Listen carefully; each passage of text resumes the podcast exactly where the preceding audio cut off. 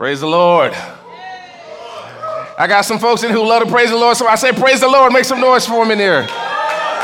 Come on, Jesus is worthy in this place. Come on now. Somebody in here knows what he's done for you. You know what he's done for your family. You know what it means for us to be together in this gathering in this way. It's a beautiful thing. Relentless Church, I am so glad to be with you. I am so glad to celebrate the Lord and his goodness and his faithfulness. Thank you, Jesus. Thank you to the team that led us in worship, because it's once you get in that space, sometimes it's hard to just kind of move out of that, right? But God is good. I'm blessed today. And I'm so glad that I'm with him. I'm so glad that he is with us. I'm so glad that we are together. My family is here, and my wife, Tasha, and my little ones, my 4 babies, is right here on the row. I've got my mother here with me, and it's a beautiful thing. My family is a miracle. As we begin to get to know each other, friends, family, you start to talk to each other and you realize that all of our family is a miracle. Like the fact that we're standing here today and we're fellowshipping in the way that we get to, and the ability to encourage one another in the Lord, it's a miracle. God stepped in. Amen? Thank you, Jesus. I just want to take a moment and pray and ask that God would lead us today, that God would lead me in the role that I play today in order to communicate his word. God, I thank you for your word being the truth that brings life. I thank you, God, that you would speak through vessels such as myself and so many who are just earthen vessels, God. We have our issues. We're broken, and we miscommunicate at times. We misunderstand at times. God, I pray, Lord, that your spirit would lead. And I believe you have led in the preparation, and even today that you would lead in the delivery, and that you would also lead in the hearing and the receiving of the word today. We know that you gather us for joy. You gather us for encouragement, God, but you also teach us, God, and you also direct us, God. So I thank you for your Holy Spirit, Lord. In Jesus' name, somebody say amen. Are you ready to receive the word today? Say, I'm ready. I'm ready. All right, well, here's the deal. My name is Kambui. It's an interesting thing. Since you guys know me, anybody you ever have a conversation about with me, I'm going to entrust you to teach them how to say my name. My name often gets pronounced as Kambui, because it's K-A-M. It's Kambui, like .com or like mom, Kambui. All right, so we're going to be friends. You know, I'm from California.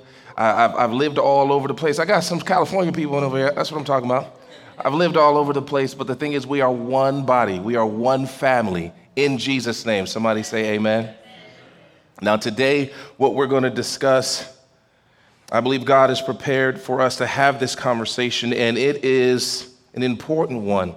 And in order to tee it up, I'm going to ask you guys a few questions. I just want you to know a little bit where I'm coming from, and I want to hear about where you're coming from. Has anybody ever kind of grown up, and when you were coming up, you had all of the brand name stuff? Like when you got shoes, you went to the Foot Locker store and you got Nikes.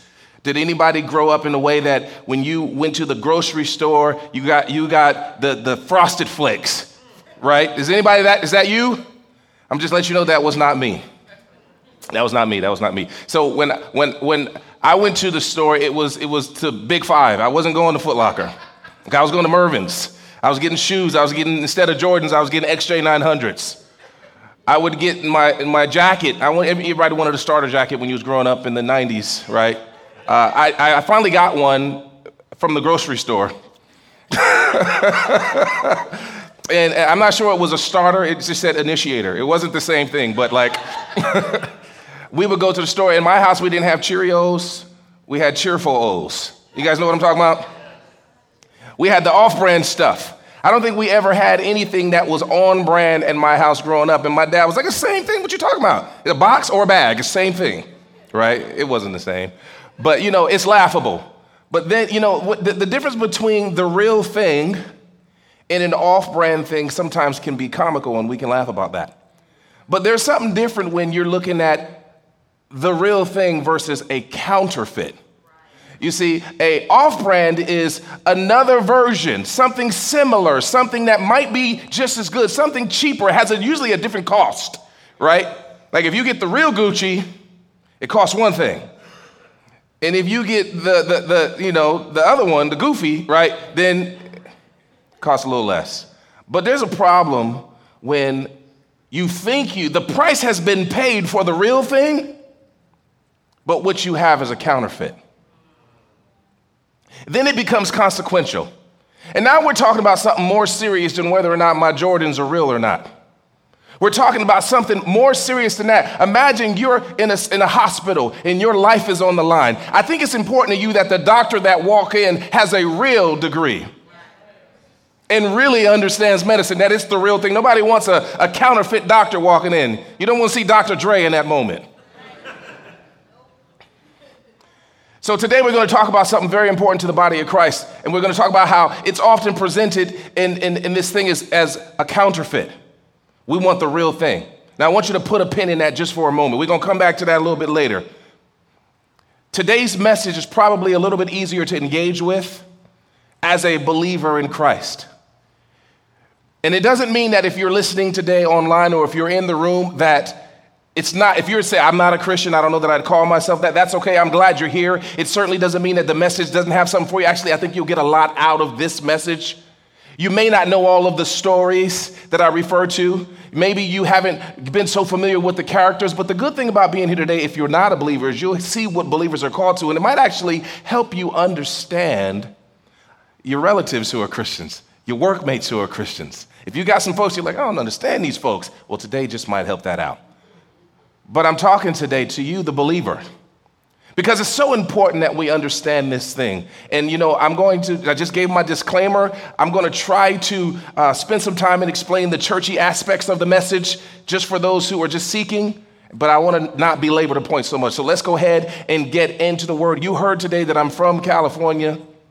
Okay, I spent a lot of time there, and I recently moved to the East Coast. And as a matter of fact, it was only 3 months ago that I moved here to North Carolina. And there's some things that I realized when I moved here. One of them in particular, in fact, I experienced it in the back room there. There's something I did not understand about this. I heard it on TV, but I don't think I understood North Carolina basketball culture at all. I didn't understand. Now, I just want to know, do we have any Tar Heel fans in here? I know my man Chauncey stood alone earlier. Is there someone that will stand with him as a Dookie? Anyone? All right, I see you. He's not by himself. All right, all right. That's his daughter. Okay. Hey, he's raising her up. Hey, somebody got to stand. Any Wolfpack folks up in here? I see you. I see you. Any deacons? All right, all right, all right, all right. Somebody said, "What's that? What y'all talking about?" I don't even know that. They're not in this conversation. But I'm going to tell you something. When I was in California, I grew up in the Michael Jordan age. I was a Laker fan. My favorite player was, one of my favorite players, James Worthy. And I understood the North Carolina tradition. I understood that, Grant Hill and Christian Laettner came out of Duke and J.J. Reddick. I think he's from over here too, right? So I saw that, but it wasn't until moving here that I realized how much I didn't quite understand. That basketball and the tradition that's here can actually be more than just a few good teams playing a nice game. In fact, it's a way of life in some households. As a matter of fact, it's a great divider of families sometimes. And I've heard stories of fathers in North Carolina checking to see if their would-be son-in-law was actually a Tar Heel fan before giving their blessing. Ain't that something? The thing about it is, there's a way that you could be on the outside of a thing, kind of see it, kind of hear about it, and not truly understand it until you get an experience, until you come in. And I'm so glad that I live here now, and I'm beginning to understand. But when I think about that, and the reason I said that is because there's a way that you can kind of know about a thing, but not truly understand the thing. Anybody ever said a word and pronounced it the wrong way for a long time and didn't know it? Am I the only one? Okay, Reggie, I see you. Pronounce the word the wrong way, and you around talking to people, and you just saying the word, feeling good about it, especially if it's a big word. And then people are looking at you all like supportively, like, oh, bless their heart. I'm going to just go ahead and be honest with you, I'm going to embarrass myself a little bit. Before I moved here, for a long time, I was calling the city Raleigh. I was calling it Raleigh, North Carolina. I think at some point when I was young, I heard James Brown say it in a song, and I thought he said, Raleigh, North Carolina. And I was like, all right, it's Raleigh. I come here, everybody's saying Raleigh. I must have said Raleigh to like 20 people. What's worse than mispronouncing a word is when there's a word that you're using and you don't fully know what it means. But you've heard it used enough and you kind of get the gist of it, right? And you start using the word, you know what I mean? And you putting it in certain places like, oh, soliloquy, you know, you don't know what it means. But you know, you're fine because you're smart enough to get the gist, but you don't want to be actually tested on the word's meaning, because then you have to actually understand when a word is tested. Now you got to know its application. You got to know how to read. And I'm going to tell you, the reason I tell you that today is because one of those words for me is the word blessing. Somebody say blessing. So blessing is a word that I heard growing up all over the place. And I didn't grow up in church. And so people who didn't go to church, people who went to church, everybody said blessing. But when I started going to church, it got weird because I started hearing it all the time. And in so many contexts that I did not know how to put my finger on what it actually meant to be blessed. And so I would hear somebody say something like, you know, someone would sneeze, and what do they say? God bless you. And so I would interpret, because again, I didn't grow up in church. I didn't know a lot of scripture. I would interpret that as meaning a blessing is to be relieved from some sort of sickness or some sort of peril, right? And so God bless you. I don't want you to be sick anymore, right? And then I would hear somebody say something like, when they'd be like, hey, what's happening? How you doing? Oh, I'm blessed and highly favored. Oh, okay. So a blessing is somehow related to being highly favored. Highly favored, presumably by God. And then I'd hear people say something like, the minister of music is about to get on stage and bless us with a song. You gotta understand, I wasn't coming from church, so I didn't understand is it highly favored? I don't understand how he's blessing us with a song. And then somebody would come up and say something like, right now, wherever you are, I want you to just by faith reach up and grab your blessing. I was really confused then, because I was like, it's funny how that goes. Somebody would want to give you some money, and they'd say, I'm about to bless you, baby. And then if you try to say, nah, I'm okay, I'm good. No, don't rob me of my blessing. Y'all heard it, right? I'm giving this to you now because I'm going to get mine back tenfold. And so the problem for me was that in our English language, we use the same word to mean so many things. And I thought about right now really trying to go ahead and roll out the original Hebrew and the Greek definitions, the biblical definitions of blessing, but I didn't do that. And the reason why is because the way we use it, it might not even be healthy. We use it more like slang. So rather than get into all that, and what's interesting about slang, from generation to generation, slang changes. Like when I was growing up in the 90s and we were talking to a friend, we'd be like, hey man, I'm telling you, bruh, it was the bomb. 10 years later, they like, man, it was so lit up in there. Now my son's growing up, they'd be like, man, I'm telling you, dude, it was fire, man, it was fire. Okay. Man, every single song was banging. So somebody, if they took that and put it all in a time capsule and threw it 100 years forward and someone were to pull it out and try to interpret it, they think we live in a war zone, right? We just talking about being at the club last night. That's it.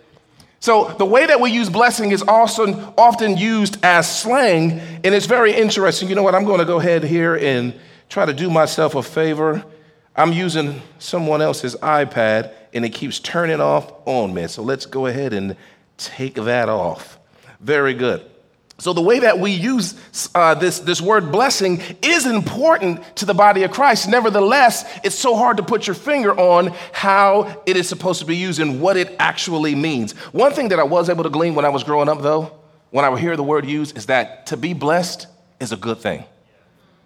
I mean, I always understood every context of blessing was good. It was better to be blessed than to be not blessed. As a matter of fact, in the culture I grew up in, whatever you had to do to get your blessing was worth it. You ought to do it. As a matter of fact, I would watch TV. I can remember.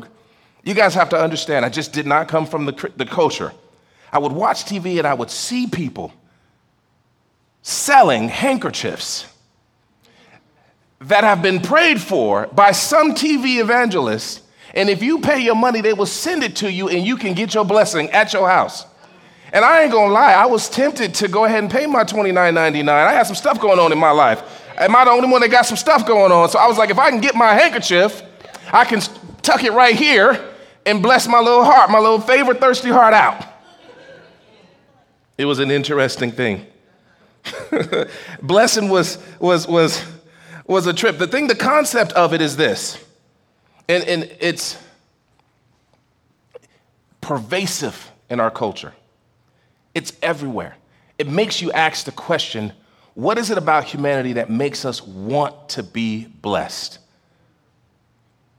And in order to really dig into that, we have to see this.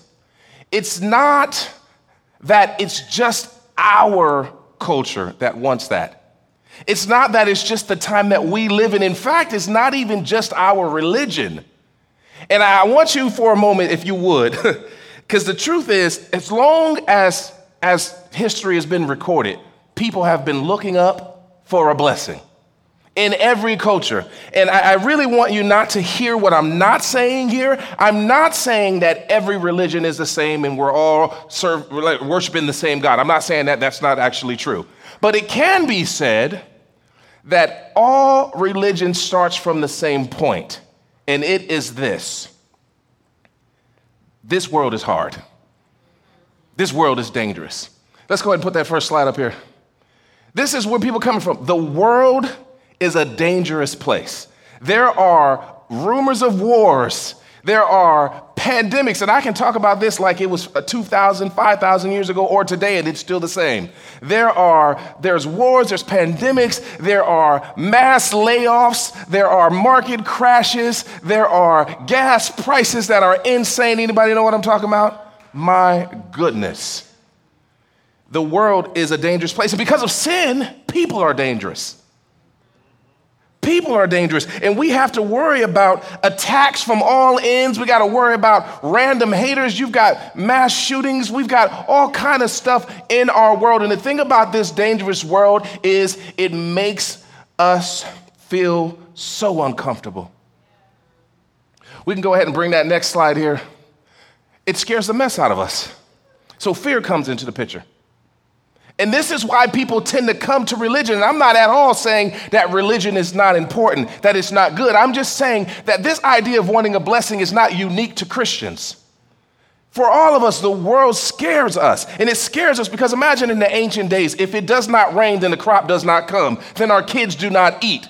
You understand what I'm saying? If somebody comes across the border with a different culture and wants to take us out, then what? So when the world scares us, we all tend to do the same thing. We try to control our world. We can go ahead and hit that next slide. We try to control our world. And when we try to control our world, we try to get our life back in control because we don't like what it feels like when there's so much in the world that we can't control. It makes us feel uncomfortable.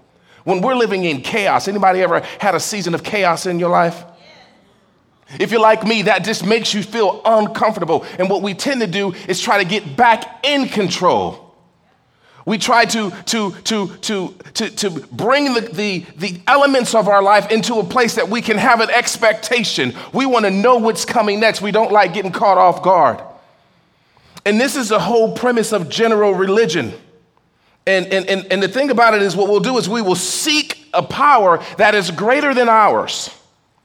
If we don't think we have the power to control it, we'll seek a power that is greater than ours, and hopefully we'll be able to harness that power for our benefit, for the things that we want. And that's the general concept. If we can throw that slide up, we can read that one together. And I'm going to say this is not Christianity. This is just humanity. The general concept of a blessing is to gain favor from a power greater than you, which affords you the assurance of good health, wealth, right? Prosperity, a pass. We want a pass from common hard times. We want comfort. We want a general sense of what? Of winning. We want to be winning, right? And that's really what we're looking for when we get blessing. Now, I want y'all to give me some grace right here because I'm about to say a few things that when you first hear it, it's going to sound wild. In fact, you might want to tell me to just go ahead and leave right now. And I hope that's not the case. If you will just, I promise, if you will just wait a little bit, you will hear what I'm laying out and we'll have an opportunity to examine it, let it shine some light on this issue of blessing. Somebody say amen. All right. We're not going to dishonor the Lord in here today, but I am going to say some things that might initially sound like it's the opposite of things that you may have heard throughout your years walking with Jesus. But I think it's an important conversation to have, because I think it's key to perhaps the reason so many longtime churchgoers have stopped following Jesus. And I don't want any of us to stop following Jesus. And you've got loved ones and friends that have stopped following Jesus, or in danger of stop following Jesus. And if we're not following Jesus, we're not walking in life. So we got to have this conversation. The first thing to consider is that sometimes the very same good habits, good practices, good behaviors, these same things that we've been encouraged to do in Scripture, they have the ability to be perverted and misused, and to create and get distorted to create some dangerous doctrinal pitfalls. So when I say doctrinal pitfalls, I mean that there's like a set of beliefs that we create, and we try to align our life. The thing about doctrine, it allows us to say, okay, if I do these things, I can expect. So when you have doctrine are the things that aligns your life. And if we have doctrinal pitfalls because of these things that are really kind of good things, what really happens is, how do I say this? Lord, help me. We are encouraged in Scripture to do these things, but if we try to use these things in order to control God, that's the thing. We want to control our world. We want to control our circumstances. We find ourselves sometimes trying to control people. We find ourselves even trying to control God, when God has given us His Spirit so we can have self-control by the Spirit. But we don't deal with what's going on here, so we seek a blessing to change what's going on out there. I want to talk to you a little bit. Is it all right if I talk to you a little bit? Here's what I think the issue is. Nobody wants to be a sheep. Nobody wants to be a sheep. Come on now, when God has blessed me, why do I have to be a sheep? I want to be an eagle. I want to be on an eagle's wings. I'm above it all. Sometimes I'm looking for a blessing. I'm trying to escape all that stuff that's down there. I love it when I hear a message that says I get to fly above the fray. I get to fly above the drama. I get to fly above the pestilence. I get to fly above the troubles. I'm up here with it. I'm an eagle. An eagle don't have nothing it can't reach. I can go as high as I want to go and get whatever I need. I want to be an eagle. I want to be a lion. God, make me something. I'll take a bear. I'll be a hippo if I can. I don't want to be a sheep. I want to be something that can handle some business. Nobody ever said, draw a picture of the animal you want to be, and they drew a sheep. The thing about a sheep is the sheep ain't got no teeth, no nails, very little muscles, not a lot of sense. But Jesus said, hey, I'm the good shepherd. You're my sheep.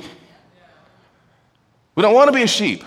And so this idea is, when we don't trust Him as the shepherd, we don't trust that He cares for us, that He loves us, that He knows our situation, then we start trying to manipulate things so that we can have what we want in life, what we think we should have. And I'm about to share 4 sort of mindsets or paradigms that we typically fall in, and they're really pagan ideas that are dangerously dressed in Christian garb. Can I give it to you? The first one is, I can control my world by living under God. And on the surface, that sounds real good, because guess what? God is bigger than us. God is bigger than us. God has created all the heavens and the earth. God is all-powerful. God is mighty. God is to be magnified. There's nothing wrong with worshiping God. This is what we've been called to do. There's nothing wrong with being humble, recognizing that who am I? I'm just me. I'm this small. God's all of that. But here's where it goes wrong. It goes wrong when we think that, and I'm going to tell you something, I don't want to offend nobody, but the pagans did the same thing. There's a greater power than me, so all I have to do is learn what He likes and what He doesn't like. All I have to do is learn to appease Him. All I have to do is not do the things that would make Him mad. He's this big, mighty God, and I'm going to find a way to control Him by giving Him what He wants. I'm going to make sure He gives me what I need, because I've given Him what He wants and what He likes. They went as far as even saying, okay, well, we need the crop to come in. We need fertility. Well, maybe we just throw our babies in the fire. How crazy is that? And even in Christianity, we find ourselves doing some similar mindset when we say, okay, God is big, so what I'm going to do is I'm going to magnify the Lord. and I'm going to say, God, you're so good, and then I want my stuff. Do you understand what I'm saying? If we're using our worship as a way to gain control of God, then that is actually not a humble thing. That's not a love relationship at all. So many people often say, and with incredible disappointment, why did grandma have to die? She was such a good person. She did all the things that you would think God wants. If anybody should have died, it should have been a bad person. My grandma was a good person. Why'd she die? See, that's where it falls short. That's where all of a sudden we find people falling away, because we think because we lifted him up, because we saw him as this big God. We sell people sometimes on this idea that there's a God. You'll come to Jesus because he's going to take all your problems away. And he never promised to take all the problems away on this side, not on this side. There's a time when the weeping goes away, but that ain't now.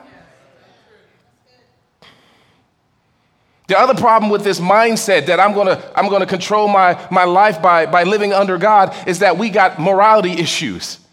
And if you're anything like me, you just can't meet the cut. You just can't do what you're supposed to do. And when that happens, we live in a world, even in church, that's trained us, when I don't do the right thing, God is mad at me, God hates me, then God will not bless me, and now my life is still out of control.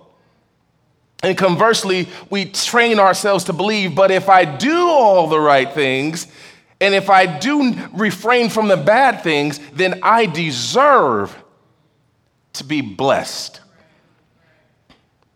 But what happens when you don't get what you deserve? I love my babies. I'm so proud of them, but I'm going to get on them for a second. Sometimes, they got chores. My house, they got chores. Anybody give your kids chores? So they got chores. They go and they do their chores. And as soon as they do their chores, they ask for something. Like, because I did this, now I get this. You see what it is? It's a transactional relationship that we're trying to have with God sometimes. And God's not called us into that's a very pagan thing. That's just a modern pagan transactional blessing. That ain't what he's called us to. The second mindset that we want to get into, and I'm going to try to move this forward so you can understand because we're getting somewhere today, is I can control my world by living over God. Now, I heard somebody say, what? Living over God, yeah, right? And that sounds crazy, right? But what it is if you're a person here who is a go-getter, self-starter, if you're a kind of person who feels like, God blesses those who bless himself, or you feel like I'm going to learn. You see, what happens is there's so much truth in the word of God that you can actually study it and study it. Jesus said it like this, that you're seeking the word because you think it brings you something, but you've missed me. You can learn the word and know something about God, that God doesn't break his promises, that God can't lie. So you think you're going to legislate God into a corner. You know what I'm saying? You think that because and the thing about our culture is that there is now, even in Christian culture, there is a book for everything. There's a book for marriage. There's a book for how to do parenting. There's a book for finances. There's even a book for how to have barbecues in your backyard and invite your friends over. The thing about it is, these are not bad things. Nothing that I'm talking about is actually a bad thing. These are good things. But if we're using them, thinking that we can harness God's power and control him, that's when we're off. If I'm thinking that I can learn the word so well that I can speak the word and then I can guarantee that God's going to do what I want, we don't realize that we're tempting the Lord when we do that. You guys remember Jesus when he was tempted by the devil and they said, hey, why don't you go ahead and jump down here and commit suicide? Psalm 91 says that the angels got to come and grab you before you hit the ground. Yes, it does say that. However, it also says you should not tempt the Lord. So that second category is like I can live over God, like I can actually control God by knowing his word. It is possible to have a relationship with scripture and not have a relationship with God. The next paradigm that we need to be careful of when we're seeking a blessing is I can control my life by living off of God. And this one here, it's hard, right? So it's like, okay, we're learning that our identity is in Christ. Somebody say amen? And as Christ, we are children. We have the right, actually, to be called the children of God. And sometimes we interpret that as a level of entitlement. We haven't understood to live as Christ and to die as gain. It got quiet real quick. Because we're his children, we are entitled sometimes. We deserve. We get this mindset. You're not below, you're above. You're the head and not the tail. You are a child of the Most High God. All true things. all true things.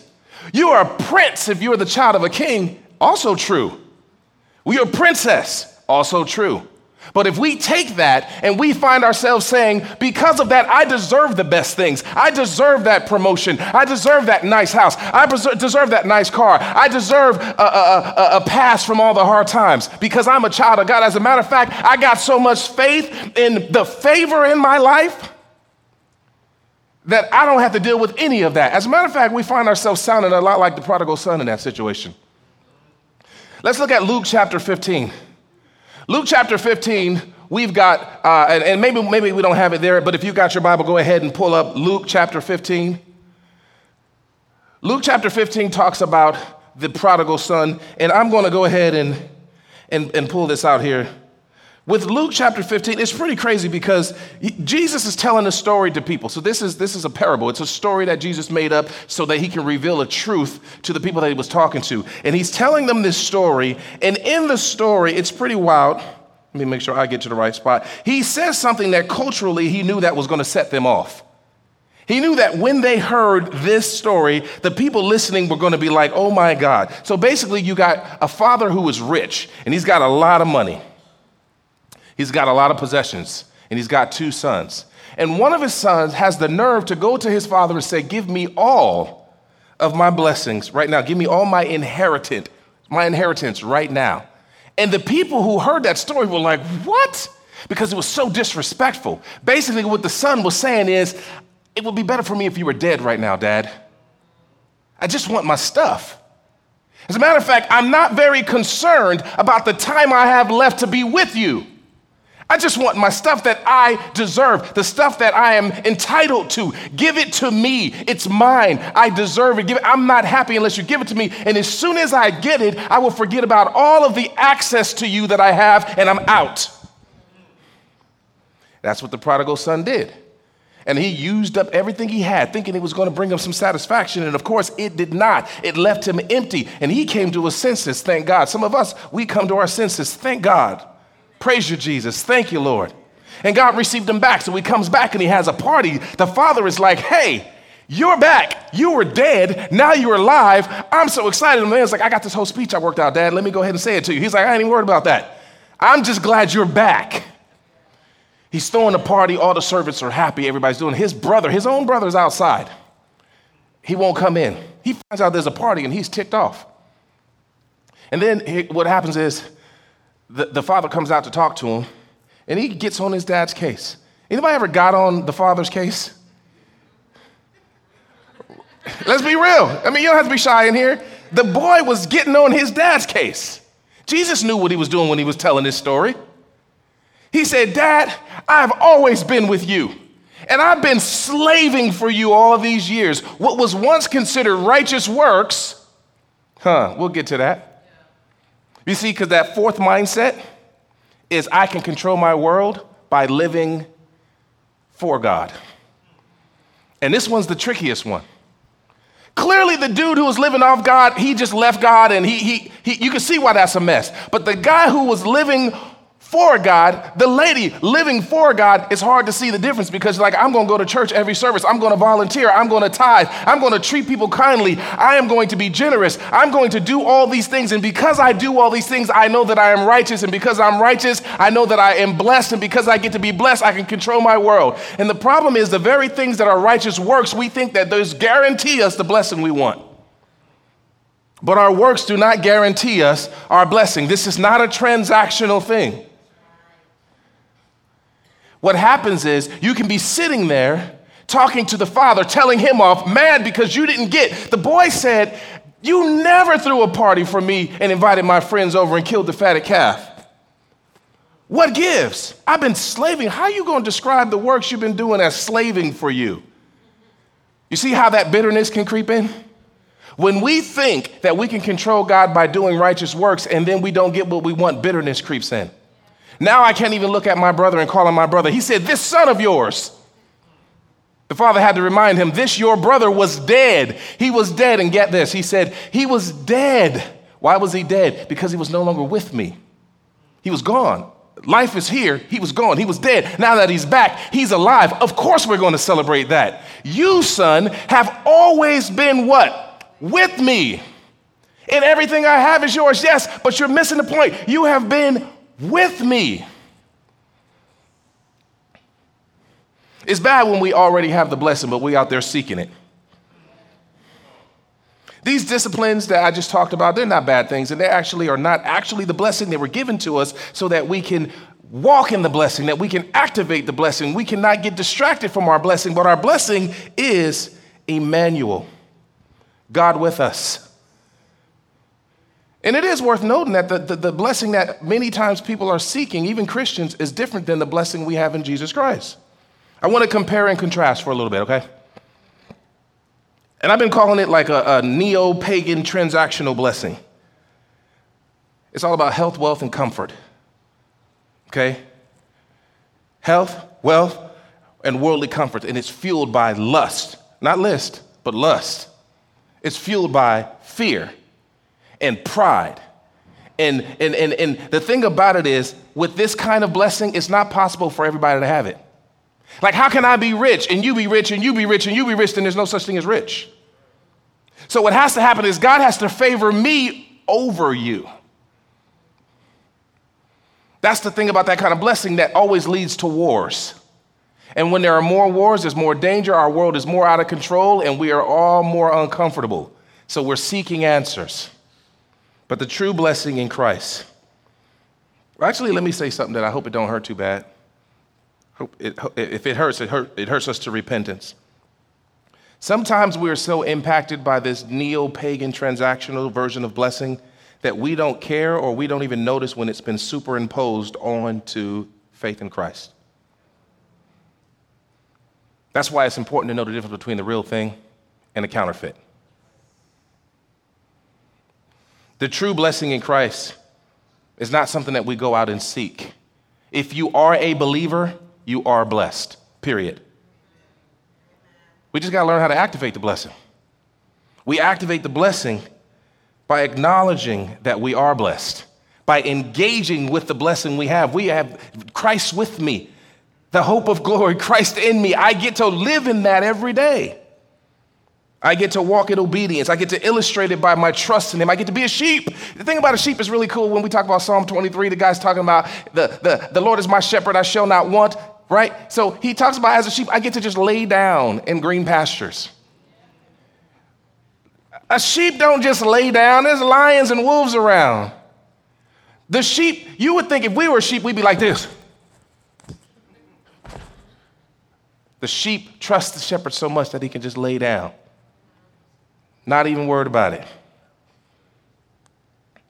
Let's go together to Matthew chapter 28. Matthew chapter 28 is a very popular version of passage of scripture. It's the Great Commission. So the scene is that Jesus has went to the cross. He was sinless and he was killed.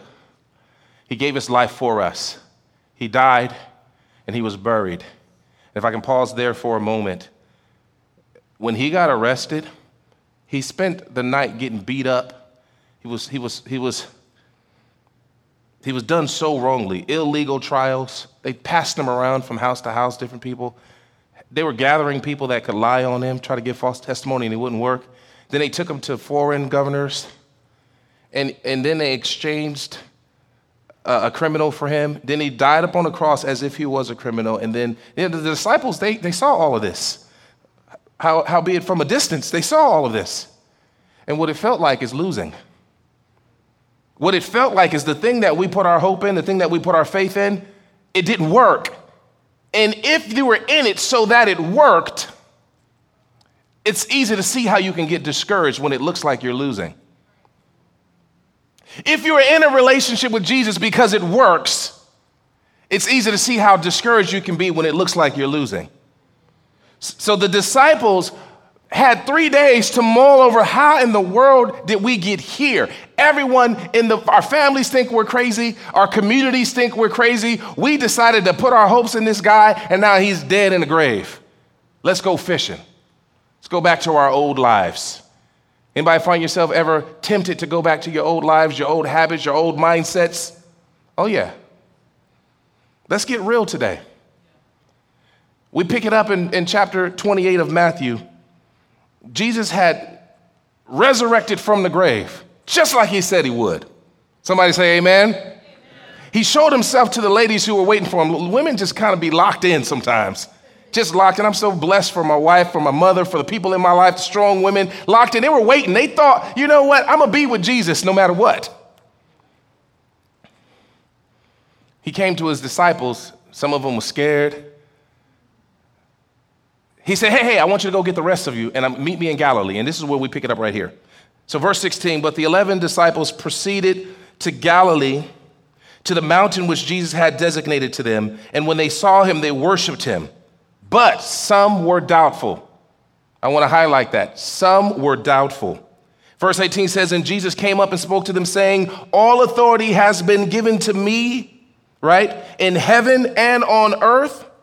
Go therefore and make disciples of all nations, baptizing them in the name of the Father and the Son and the Holy Spirit. But then here's what I want to highlight for you. He said, I want you to teach them in all the things that I taught you, right? Teach them to obey and follow what I commanded you. But behold, another version would say, be assured of this. I am with you always. This is the beginning of the church, y'all. Like, we're here today because of this moment. I want you to understand that. We are here today because of this establishment. These disciples will become apostles and they would start the church. He's sending them out. But he said, before you go out, before you do all these things that you're going to do, I need you to be assured of this. Mind you, they were doubting, some of them. So God understands there's times when we would doubt, but he says, I need you to be assured even when you're doubting. I need you to be assured even when you're going through it. Something's going to be hard in the future. You need to be assured of this thing. I am with you always. Now, not everybody recognizes I am is a name that God uses to call himself. I am with you always. You mean when everything's feeling good? No, always. When my kids are doing what they're supposed to do? No, always. When they respect me at my job? No, always. When I'm performing the way I know I should? No, always. I am with you always. When the world's out of control? Yes, always. The true blessing is when I am is with you. And that's always. Somebody should be clapping in here. Come on now. Even to the end of the age. The bottom line today is this, that the truest and the greatest blessing in the life of a believer is Emmanuel, God with us in every season. And the thing is, we've been offered a counterfeit blessing when we already had the real thing. Got us seeking for stuff. We've been taught to desire this little modern-day pagan old transactional interpretation of a blessing. And here's the other thing. It gets mixed in with our patriotism. Because we are from the greatest nation on earth. I think every country probably believes that, but we believe it probably more than anyone else.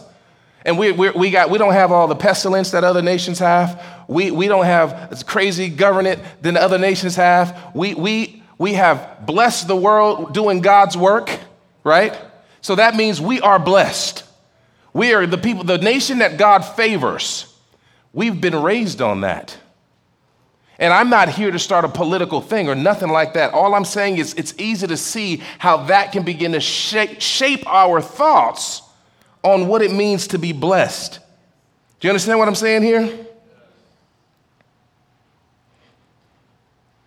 You see, sometimes we think that blessing means to have prosperity and to have wealth and to have health. Winning and flourishing equals a blessing. Struggling, right, and suffering must mean that God's not pleased with you. That's just the human way. But if we as Christians start thinking the same thing, we got a problem. We have to examine further in Scripture. If we get this wrong, it's going to cause some faith struggles in the real lives that we're all called to live. You understand what I'm saying? I'm all for patriotism, but that's separate from our relationship with God in the sense that our blessing, there's a whole lot of people who don't have a whole lot that God loves with all his heart, and they are in right standing with him. Yes. Somebody say amen? Amen. Is it possible that we understood what Scripture teaches us, how God treats the ones who he's pleased with? I want you to go with me to Matthew chapter 3.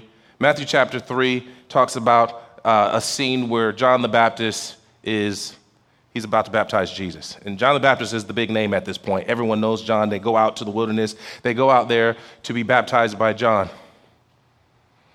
Jesus came one day and John was like, oh my goodness, that's the guy I've been talking about. Now he knew that was his cousin, but I don't think he knew until that moment that, wow, the one I've been prophesying about, that's him. I'm not worthy to even untie his shoes.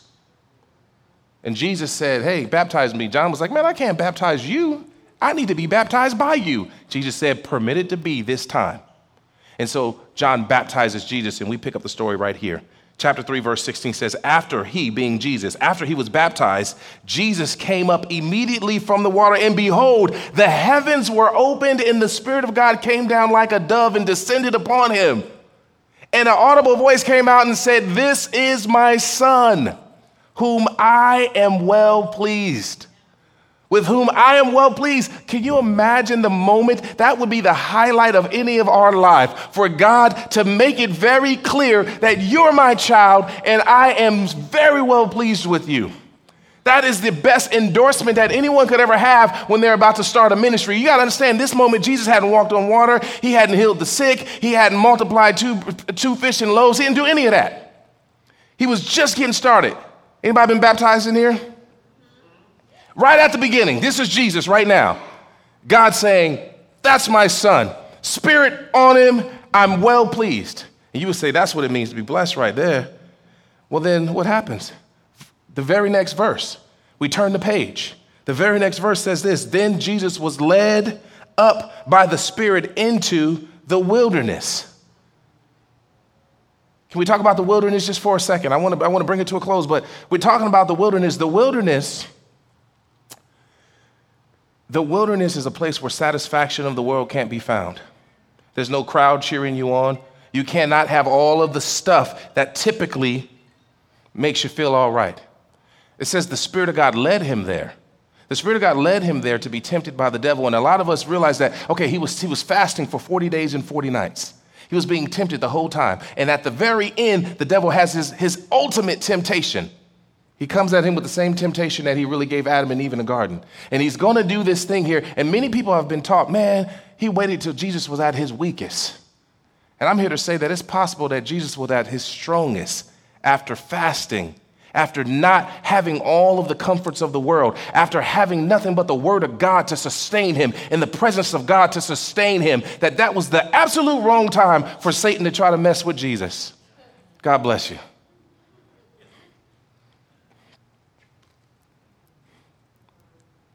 Did you hear what I said just now? God's with you. It's so interesting how we think that we need all these things when we realize that we got God with us. We see a wilderness season and we start saying, God must have forgotten me. We find ourselves where weeping doesn't just endure for a night, but it's going to endure for several nights or several months. Maybe the issue that you're struggling with is not going to be over anytime soon. Do we despise that moment? I just want you to know that if you're going through something in here today, if you're going through something, and a lot of people are. My family, we're going through a lot right now. From the time I said yes to coming here, there have been more things that have happened than I would have ever imagined. Enough that if I didn't know the difference between the true and the counterfeit blessing, I may have just said, I can't do this. I need to back out. I've spent more time in hospitals over the last month, hours and hours and hours, overnight. So many things we had hoped for, even prayed for, turned out very different than what we thought. And we're still in the midst of it, and it's not over, and it may not be over for a long time. But I am choosing to trust in the Lord, because here's what I know. The Lord is my shepherd, and I'll have what I need. And he is with me. We see Jesus led into the wilderness, and we forget sometimes that he was modeling. When God is pleased with you, sometimes he's going to lead you into a season that may not be the most pleasant, but he's going to sustain you with his presence. And he will teach you how to glorify him. You guys got to understand, that was the primary battle, face-to-face, Jesus versus Satan. We don't see it again until Revelation. He showed us how to resist the devil and make him flee.